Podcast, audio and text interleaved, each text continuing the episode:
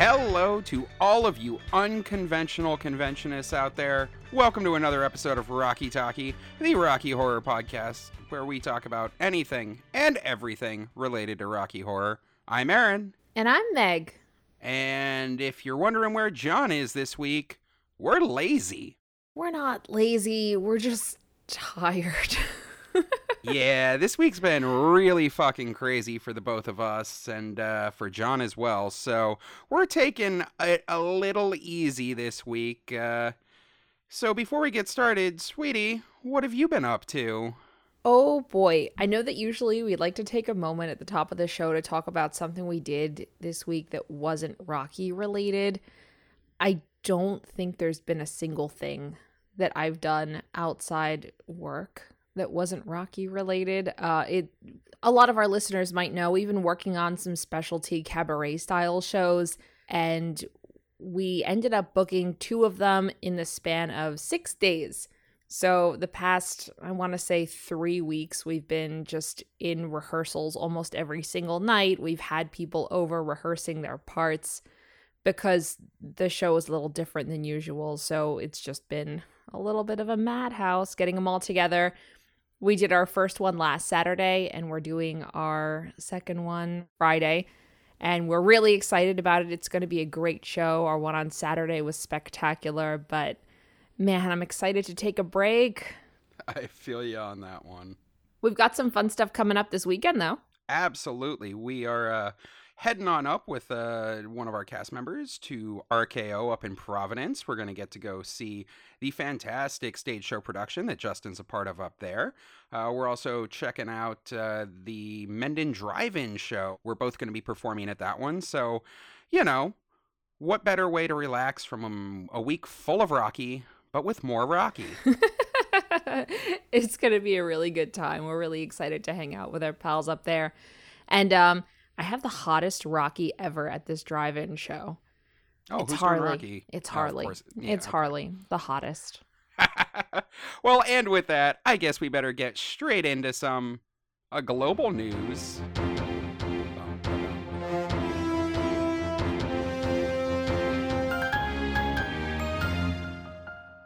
Now, I'm going to put this disclaimer up top here, guys. It's been such a crazy busy week that uh, we haven't had a lot of time to do research or check facts or, you know, really do much of anything with this. So you're getting an ultra super sweet tabloid edition of Rocky Talkie this week.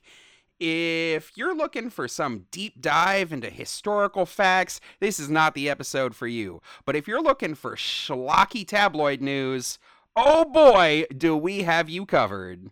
Yeah, who needs research when you can have smut? Ha ha! Starting off our uh, our smut fest here, there's going to be a new book coming out soon about the making of Grease. It's going to be released on June the 7th and it's going to be celebrating the 50th anniversary of the musical's Broadway opening. And I can hear you out there saying, Grease, that's not related to Rocky Horror. Well, just hold on there a second.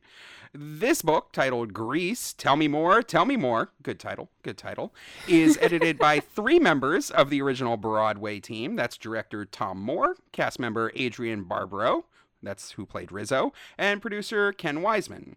A bunch of contributors to this book uh, from all of the different versions of the stage show and the film include Grease co creator Jim Jacobs, cast members Barry Bostwick, Carole Demas, Walter Bobbie, John Travolta, and more. And if you didn't catch it in there, that's right. Barry Bostwick's doing some stuff for this. Barry Bostwick originated the role of Danny Zuko in Grease on Broadway. Wasn't Adrienne Barbeau like 35 years old when she played Rizzo? Uh, I would go check Wikipedia and find out, but I ain't got time for that. So, yeah, sure, we'll call her 30 something.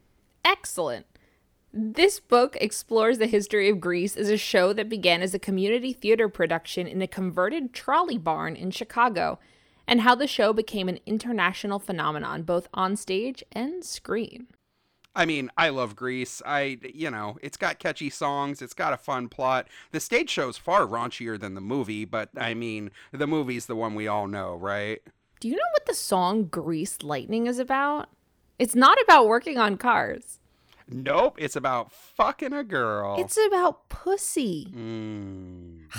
I didn't know it until I saw one of like the live uh for TV Broadway things and I listened to the words all the way through and um it's dirty, you guys.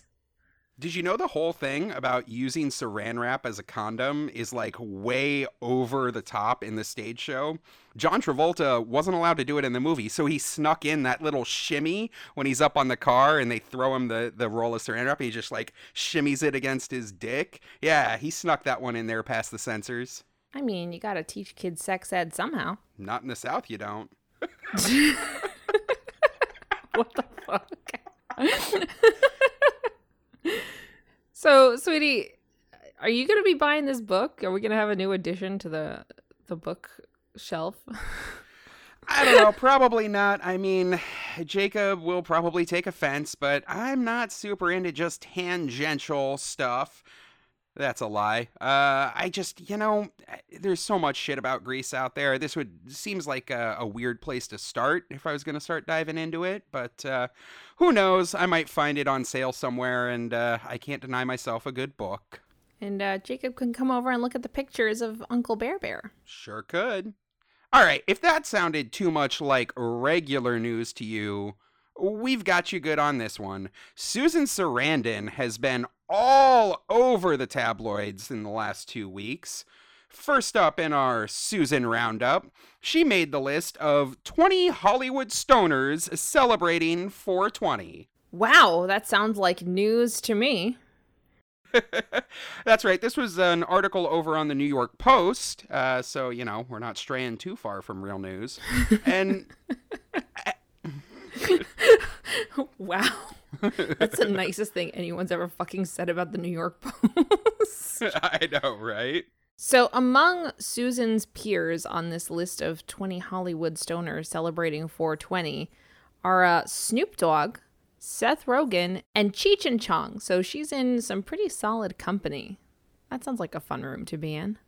Yeah, I mean, there's also some shitty people on this list, like Elon Musk and uh, several others. But uh, who the if fuck you're... would want to get stoned with Elon Musk? Jesus Christ! All right, so if you're asking yourself, okay, cool, there must be a new Susan interview where she's like talking about smoking some ganja, right? No, no, that's not what would happen. Uh, this would not be the tabloids if it was. So, uh, Susan's place on this list actually comes from a 2013 interview that she did with Andy Cohen, probably on Watch What Happens Live. I don't have time to fact check that, but I'm assuming it was, where she admitted that she showed up stoned to every single Hollywood event that she has ever been to except for the Academy Awards. Okay. Huh. I mean, Yeah. I, I guess that would be a good time. Probably. I don't know. Oh, so many cameras and lights blinking in your fa- like that sounds like a bad fucking time to me. All right, Meg, what do you think about Andy Cohen? What do you think about this interview? I don't know if you've seen it. Well, as somebody who works for Bravo TV, all I can say is um, Watch What Happens Live airs every night at midnight on Bravo. So be sure to check it out. And um, everything there is great. All of Bravo's content is fucking quality.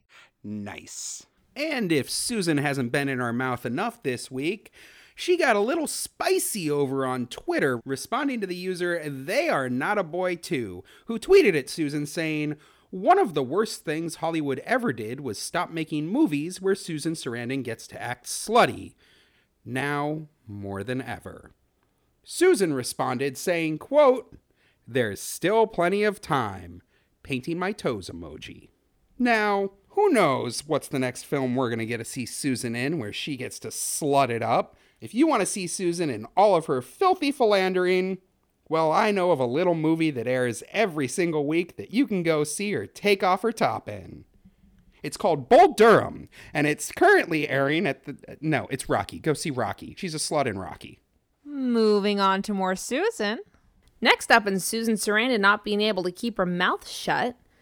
Susan is reportedly slated to play the villain of DC's Blue Beetle instead of Sharon Stone. Have you heard about this? Yeah, uh, Sharon Stone was originally rumored to be cast as the new villain in DC's Blue Beetle movie, but apparently nobody told Sharon Stone. So instead, it sounds like Susan is going to be stepping in to play the brand new, invented for this movie villain. Oh, that's awkward for Sharon Stone. The Wrap announced that Susan Sarandon is now seemingly set to star as Victoria Cord, a new character that'll serve as the villain in DC's Blue Beetle. This is DC Films' first superhero movie that will star a Latino character in Cobra Kai's Xolo Maridueña. Blue Beetle was originally developed for HBO Max, but it was recently shifted to a theatrical release of August 18, 2023. While not much more has been revealed about the film, DC Fandom 2021 did reveal our first look at concept art for the live action Blue Beetle suit. Sweetie, uh, do you have any comments on this? Any thoughts? Well, as someone who works for DC's parent company, Warner Brothers, all I can say is DC Universe Infinite is now available in the UK and Australia, potentially coming to Brazil and South America later this year. It's great. Excellent. Moving on. Last up in Susan Sarandon's inability to keep her stupid face out of the tabloids, Stephen Donziger, an Upper West Sider and environmental lawyer who was arrested for taking on big oil, was freed last week from house arrest. On Twitter, Donziger posted, it's over. Just left with release papers in hand. Completely unjust that I spent even one day in this Kafkaesque situation. Donziger spent decades suing Texaco and then Chevron, which bought Texaco in 2001, challenging the oil giant with causing a quote mass industrial poisoning in the Amazon that crushed the lives of indigenous peoples. In 2011, an Ecuadorian court awarded his clients 30,000 indigenous peoples, $18 billion, a sum that was later reduced to $9.5 billion. Chevron said that Texaco's $40 million cleanup in the 1990s had already been deemed sufficient by the country and it countersued. Donziger was charged in 2019 with criminal contempt of court for refusing to turn over his computer and other electronic devices to a district court judge. After fighting a long standing battle with Chevron for ravaging the rainforest, he had become an environmental hero, although he was still found guilty and placed under house arrest. Chevron then filed a RICO, racketeering influenced and corrupt organizations suit against Donziger and in 2014, a U.S. District Court judge ruled in Chevron's favor and said that Chevron didn't have to pay the 9.5 billion.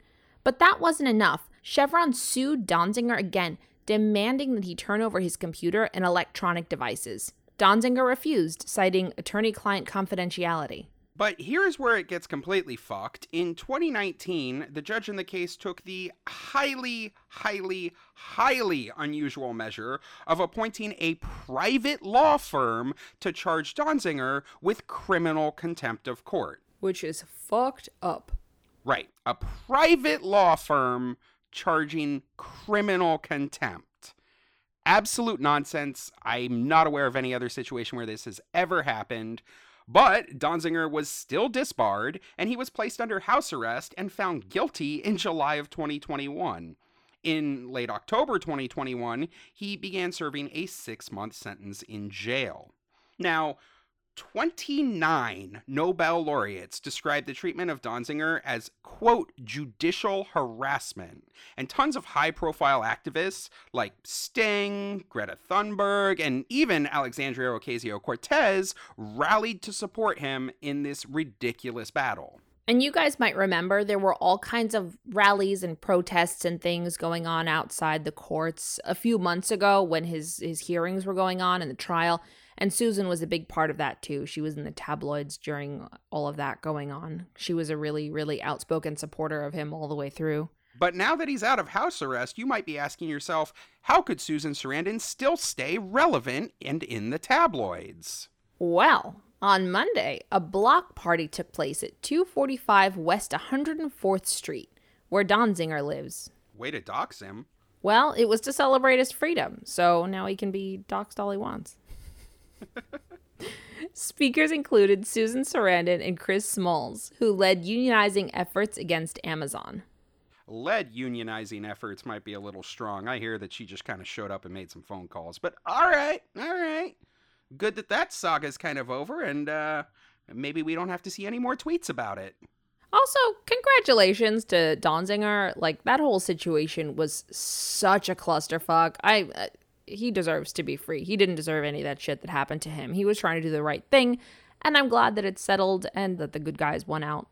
Yeah, and the support of Susan and all of these other celebrities, that's kind of the most that they can do to to put more eyes onto, you know, unjust situations like this. And speaking of the good guys, Tim Curry has been trending in the news recently. Have you seen this? Yeah, I assume it's because Tim's 76th birthday was on April 19th.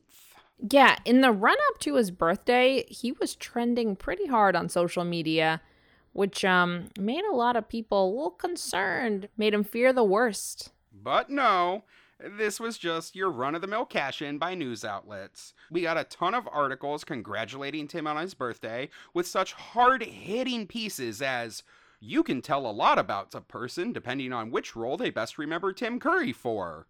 Did you know he was in Clue? OMG lol. And also, this was my favorite Tim Curry is not dead, he just suffered a stroke.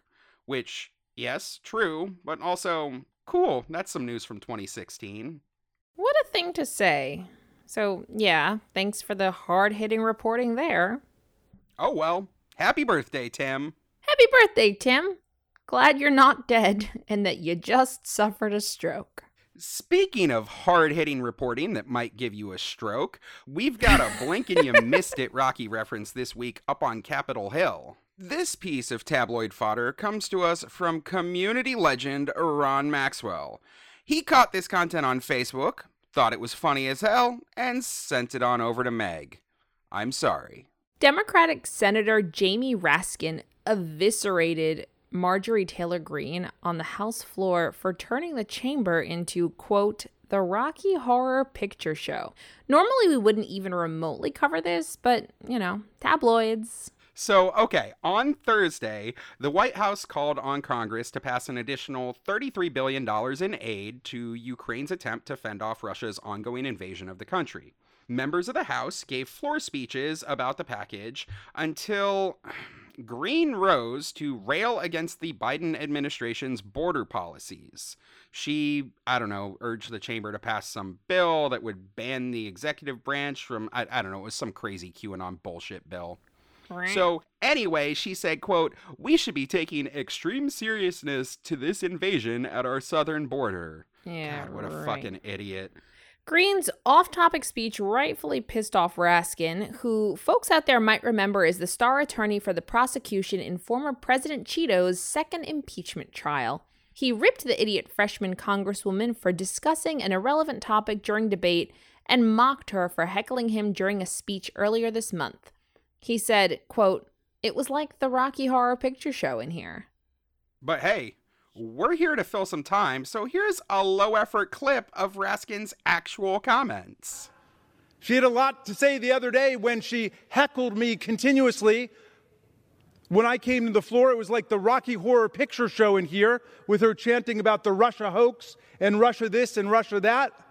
Now she had the opportunity to tell the world what her views about Russia are. I put them out there, exactly what she has said.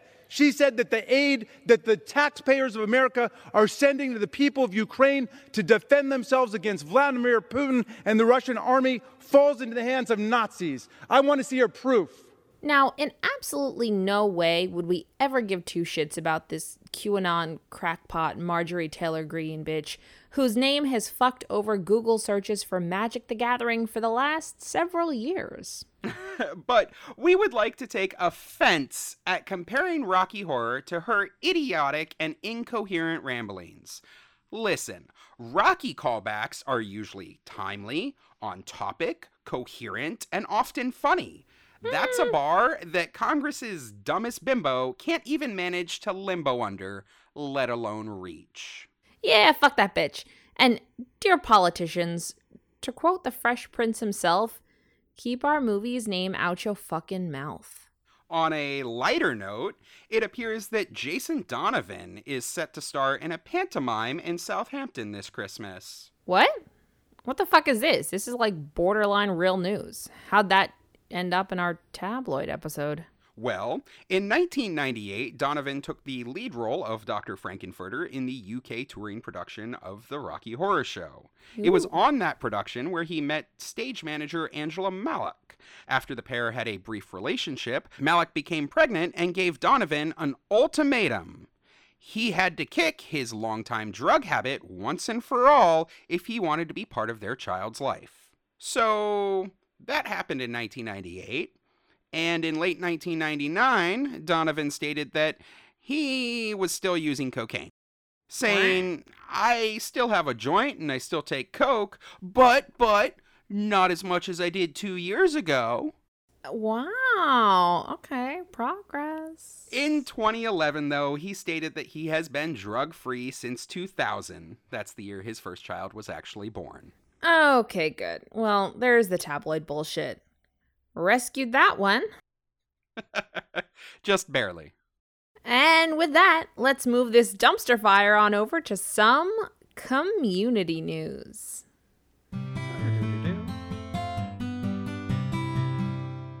More like a cum dumpster, right? Right. So, speaking of, here's an actually interesting article this week from Far Out Magazine. It's titled, What It Is Really Like to Be in the Rocky Horror Picture Show Shadowcast. Thank God, I've always wondered. This is an autobiographical piece written by Jamie Kahn, who was on a shadowcast for three years back in the early 2010s. Jamie writes, quote, I donned my red lipstick, sparkly jacket, and tap shoes and stepped into the role of Columbia roughly once a month, and much more during the Halloween season. It was a blast, and that's obviously why I kept doing it for so long, especially considering that, on the whole, it's an entirely unproductive pastime with no discernible transferable skills. Oh, yeah, if there's one thing our community knows, you're never going to learn anything doing Rocky. Nope. And wow, three whole years? I mean, that's almost like 40 performances. We got to get this bitch up on the show. Giving Art Laurie a run for his money. anyway, Jamie got one thing right. She said, quote, it's like we're too punk for the theater kids, but we're too much like theater kids for the punks. Does she not know any punk theater kids? Because I got a whole list of them here on Facebook. Well, if you're judging Jamie's credentials, stop right there because here you go. She said, People were best friends, partners, hookups, and everything in between in the cast. Our main Brad and Janet were dating in real life. I knew a Frank-N-Furter whose mother had played Magenta in her time. Oh, and I also dated Rocky on and off for about a year. Okay, all right, all right. I take it all back. Cast incest will get you a completely free pass. I wouldn't be so sure. She goes on to write Since Columbia has the most costume changes out of any character in the show, I was basically always in a rush the moment I left stage to go tear off some article of clothing and put something else on immediately after. Since Floor Show comes after Toucha, I always had to wear a corset and thigh highs underneath the only comfortable costume I had the pajamas. Such fun. Yo, that makes it so much easier to, to do that quick change so you don't gotta rush off so fast. Hold, hold, hold on here. I know we said that we weren't to be checking any facts in this one, but just a second here. Columbia has the most costume changes. All right. So Columbia, I'm I'm I'm even gonna give you one for free. I'm gonna say that taking off the collar and the tailcoat and the hat counts as a costume change. I will even give you that's one. Sweetie, you want to keep track? All right, fine. That's one. I will I will even say that putting on the apron and the mask counts as a second costume change. Okay, that's two.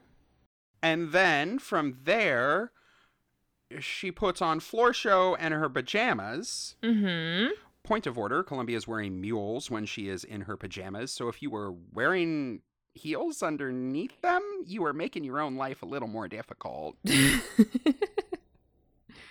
Okay, so she puts on her floor show and her pajamas, and then do we count taking off the pajamas as another costume change? Sure, sure. Even taking off the pajamas counts as another costume change eh, because you got to put those heels on. Although it seems like she didn't. I don't know if she even took off her shoes in between this. It sounds ridiculous. So what's that? Where are we at? Four? We're at four costume changes. Four whole costume changes. All right. Isn't that the same number of costume changes that Eddie Dr. Scott has, if I'm being just as accurate? You know what? Maybe I mean, maybe there's one out there that taking off clothes, Janet takes off more clothes than that. Janet goes wedding scene to pink dress, which is a full costume change, one. and then she takes off her whole outfit on stage, which Two. counts fucking apparently. Two. Okay, then she gets into floor show. Three. And then she rips off her slip, which counts because we're counting taking off clothes. Three, And then she gets into floor show. four, and, And- sweetie, She gets into floor show in like 45 seconds, whereas Columbia has a whole song to do it. sweetie, you forgot she's got to put on that pink robe. That's five whole costume changes for Janet. Oh, motherfucker. I believe she also takes off the pink robe, so I guess that's actually six. Anyway, not to give you a hard time, Jamie, but you're wrong. So, anyway, don't worry if you thought this piece wasn't fluffy enough to be included in our tabloid roundup. Oh boy, Jamie's got you with her thought-provoking wrap-up to the piece. She says, quote, even though Rocky Horror culture has changed with the times, it's clear to me, as someone who wasn't even born in the early days, that the most important parts have stood the test of time. And by that, of course, I mean the stilettos. Obviously. I mean, sure, they're really difficult if you wear them with your pajamas. Oh, Janet takes off her barrettes in the elevator, so that's seven. Fuck you, Jamie. God damn it. All right, we're mean. Eh, This was a cute write up. It, it's tongue in cheek, but you know, tabloid reporting, we're going to take our shots. Yeah, no, I mean, it's always fun to see somebody who was a part of the community writing about it. And we hope, Jamie, that if you're out there and listening, I don't know why you would be, that you don't take our comments too offensively. You wrote a good article. It was fun to see. And we're glad that you had a great time when you were part of a Rocky Horror cast. It's just a fun thing. And, you know, we're going to take some shots. I'm sorry you didn't come away with any discernible life skills. Yeah, what a shame. RIP. And if you want to go from taking shots to doing shots, I've got a feeling uh, that's what our next writer was doing this week. Maybe it was something else, because this was over on Inside Higher Ed. Hey, marijuana. No, no. Actually, that is a blog dedicated to collegiate educators. And just last week, they posted an article titled A Theater Department's Response to the Internal Auditor. The piece is, quote, how one academic administrator might answer questions about the department's use of unusual resources, say stiletto heels. Author Kathy Johnson Bowles uses our favorite film for the vast majority of her examples. Listen, let's not get too shitty. I'm pretty sure it's Kathy Johnson Bowles, but that's okay. Bow, bow, bow, bowls.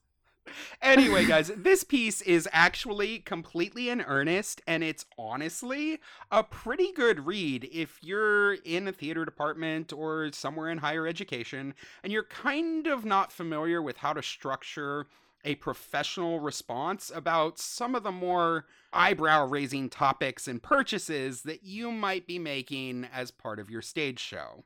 So, we're just going to pick a couple of our favorites from this article here because a lot of them are really funny. So, we talked about the stiletto heels. What about um sex toys and penis whistles from Priscilla's where fun and fantasy meet? So here's a suggested response if you're trying to tell your internal theater department auditor why you purchased a number of sex toys and penis whistles. Vibrators and other related items were used as props in the play In the Next Room, also known as the Vibrator Play. The play has been performed on Broadway, located in New York, comma New York, and won 3 Tony Awards, the highest award in the American theater profession. The penis whistles, toy like, plastic in nature, and not dissimilar to an Oscar Mayer Wienermobile whistle, but in the shape of a penis, were used in a production of Barcelona, A Love Untold. See attached affidavit provided by the student actress's grandmother who saw both productions in person. The prop master respectfully wishes me to convey that if he wanted to purchase such objects for his personal use, he would not have endured the embarrassment of using a university P card and tax exempt number. Straightforward? All right. I will never question you ordering penis whistles ever again. Cool. Absolutely. I personally like this one. The rationale for reoccurring purchases, subsection A, in justifying five gallons of Skol vodka from Good Spirits Fine Wine and Beverages.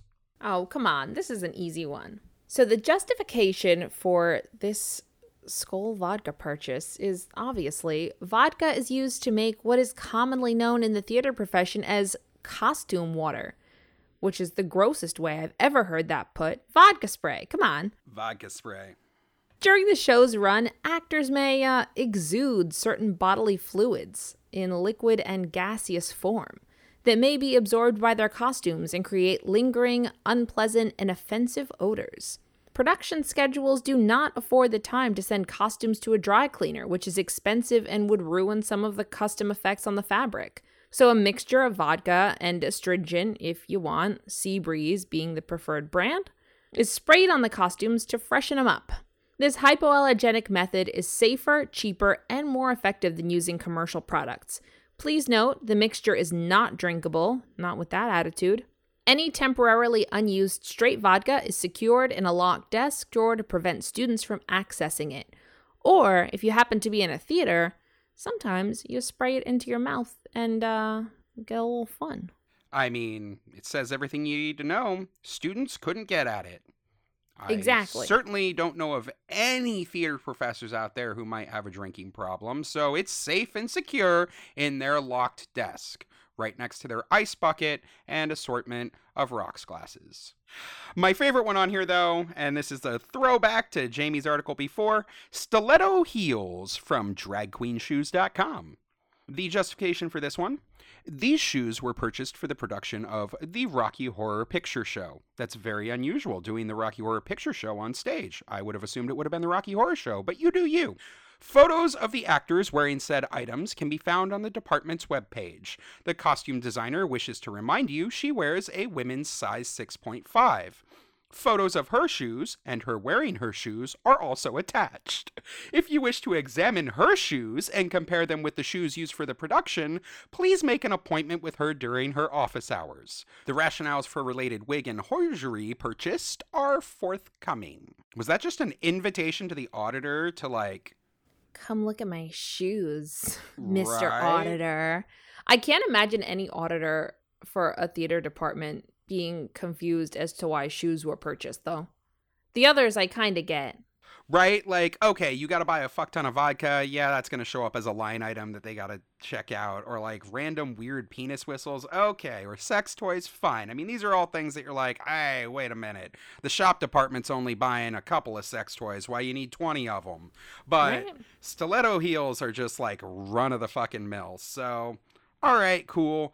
I mean, this is obviously not a real telling of these things, but I thought these were kind of cool and actually broaches the topic of, you know, when you are accountable to somebody else for your purchases, even if they're ridiculous, you just have to be as straight faced as possible and tell them exactly what they're for. Nobody on your Rocky cast is going to question having to buy 15 dildos. But in a college situation, if you're using, you know, cast funded money that comes from like your school's organization or something, you got to be prepared that these questions might kind of come up. Just a fun aside, I recently purchased five dildos for our show. Well, you had to purchase a small child's steering wheel to go with them. I did. It's a pirate ship steering wheel, and we attached the dildos to them, and uh, it made our starship honeycomb. Yeah, actually looks really cool and gives Frank something to deep throat play with during uh, creation scene. Yeah, it's real wiggly. All right, wrapping it up for today's show, we've got some pretty tabloid worthy show announcements that came across our desk this week.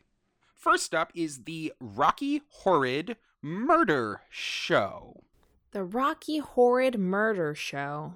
Mm-hmm. Doesn't ring a bell. Anyway, so the plot of this show, that sounds like no other show I've ever heard of ever in my life.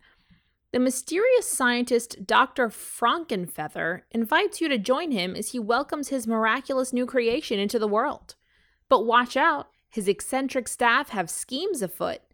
And when a newlywed couple are stranded en route to their honeymoon, power, plots, and passions are unleashed, and someone doesn't survive the night.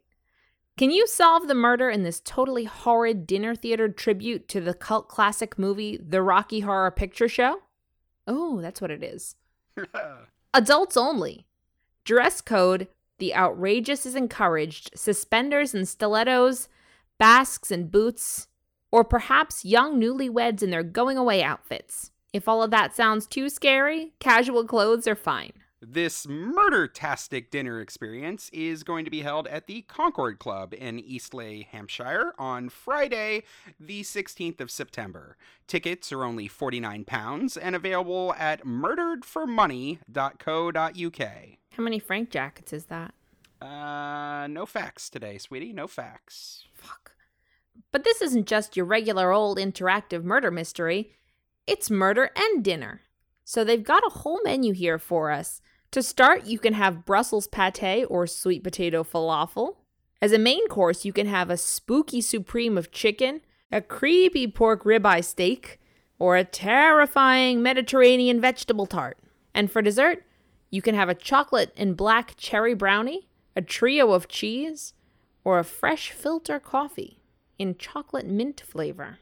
Uh, I will point out, not to check your facts or anything, but none of these were described as spooky, terrifying, or anything else.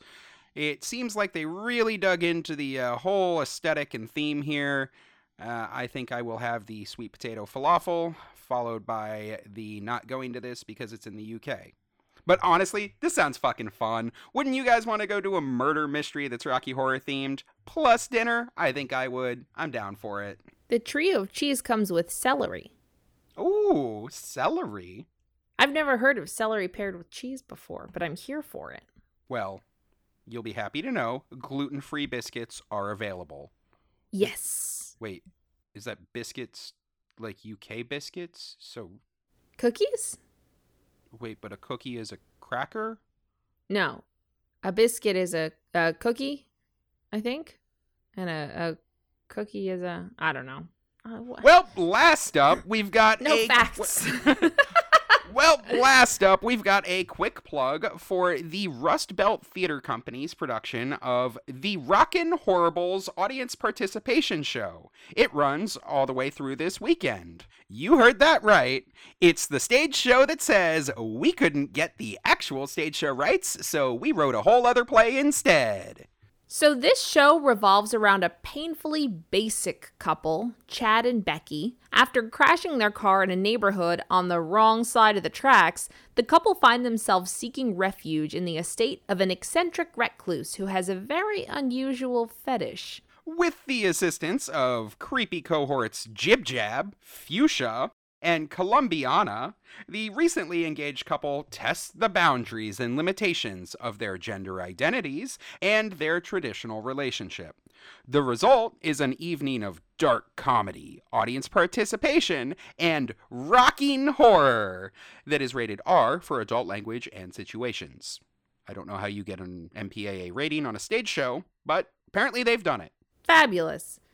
Tickets are only $15, and participation bags with props to throw at the actors will also be available at the door for $5. The Rust Belt Theater Company production of the Rockin' Horribles audience participation show runs through May 1st at the theater in Youngstown, Ohio. Tickets are only 15 bucks and are available on Eventbrite. I don't know. I mean, it sounds like a spoof of a spoof of a spoof. Sure, why not? Let's get meta with this bitch. Yeah, I'm not gonna lie. The only thing better than like a shitty fucking cult B movie has gotta be like a spoof of a shitty fucking cult B movie. This sounds like a great time. I would watch the shit out of this. Well, if you're in Ohio, go check it out. Let us know how it is, and uh, let us know if maybe it's a show that we should be putting on all over the world. It sounds great. Please, if you go, write to us and tell us about it because I am dying to know. This sounds fantastic. And that means it's time for us to end. Tabloids are short, and so's this episode. Sorry, guys. We'll be back next week with some actual Ask a Question segments. We just gotta wrap this one up here. If anyone has a question that they would like us to answer on air for our ACK segment, maybe some community news they'd like us to talk about, or even a cool story to share with the community, we would love to include it in the show, you guys. Just go to our website, Rocky Talkie Podcast, and fill out our contact form to tell us all about it. If you're enjoying Rocky Talkie, you know how to help us out. Go and rate, review, and subscribe to the show. It makes the podcast more accessible to new listeners, and that helps us grow the show. And if you want even more of our 10 out of 10 A tier Rocky Talkie content, tune in next week. Or check out our show on Facebook, YouTube, Instagram, and TikTok, all at Rocky Talkie Podcast. We'll talk to you all next week. Bye. Bye bye.